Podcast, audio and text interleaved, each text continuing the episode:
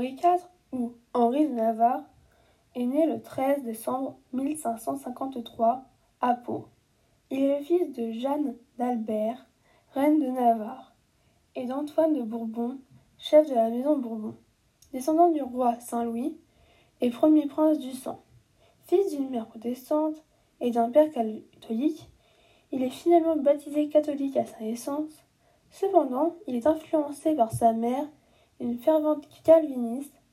À l'âge de 16 ans, il prend le commandement de l'armée des protestants lors des guerres de religion et devient le chef du parti Haguenau.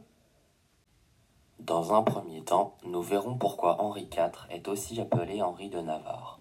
Dans un second temps, nous verrons les confrontations entre protestants et catholiques en revenant sur l'édit de Nantes.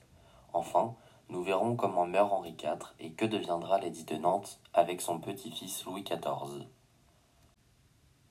À la mort de Jeanne d'Albret en 1572, Henri de Navarre devient roi de Navarre. Il épouse par la suite Marguerite de Valois, la fille d'Henri II et de Catherine de Médicis. Il se marie le 18 août 1572 à Notre-Dame de Paris. Ce mariage est censé apaiser les tensions entre protestants et catholiques.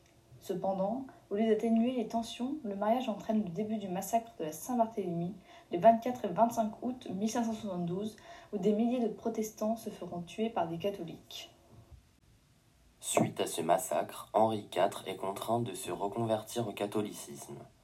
Le 27 février 1594, Henri IV est sacré roi de France à la cathédrale de Chartres, et il va mettre en place l'édit de Nantes en 1598 pour mettre fin aux guerres de religion. L'édit de Nantes accorde la liberté de culte aux protestants et il accorde aussi des garanties quant à leur sécurité mais conserve le catholicisme comme religion d'État. Celui-ci permet de pacifier le pays et de restaurer l'autorité royale fragilisée par les guerres de religion. Après la dissolution du mariage entre Henri IV et Marguerite de Valois le 31 août 1999, Henri IV décide de se marier avec Marie de Médicis le 17 décembre 1600. Finalement, le roi Henri IV meurt le 14 mai 1610, rue de la Ferronnerie à Paris, assassiné par François Ravaillac, un catholique extrémiste. Celui-ci sera exécuté pour l'assassinat du roi le 27 mai 1610.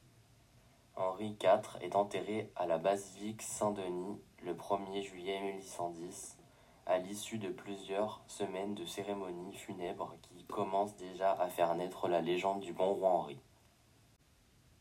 La famille des Bourbons étant à la tête du royaume de France, la mort du roi Henri IV mène Louis XIII de 1610 à 1643 au trône. Puis, Louis XIV lui succède. Le 22 octobre 1685, le roi Louis XIV révoque l'édit de Nantes et signe l'édit de Fontainebleau. Celui-ci met fin à la liberté de culte des protestants. De plus, il impose à tous les enfants du royaume d'être baptisés.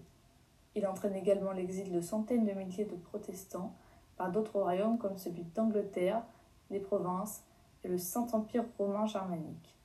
Il y a des persécutions contre les protestants avec les dragonnades. Celles-ci sont mises en place dans le sud-est et sud-ouest du royaume dès 1681. Ces décisions n'ont pas été prises uniquement par le roi, mais aussi par le cardinal Mazarin. En effet, celui-ci étant la personne mandatée pour éduquer les rois de France, Louis XIV avait une confiance aveugle envers lui.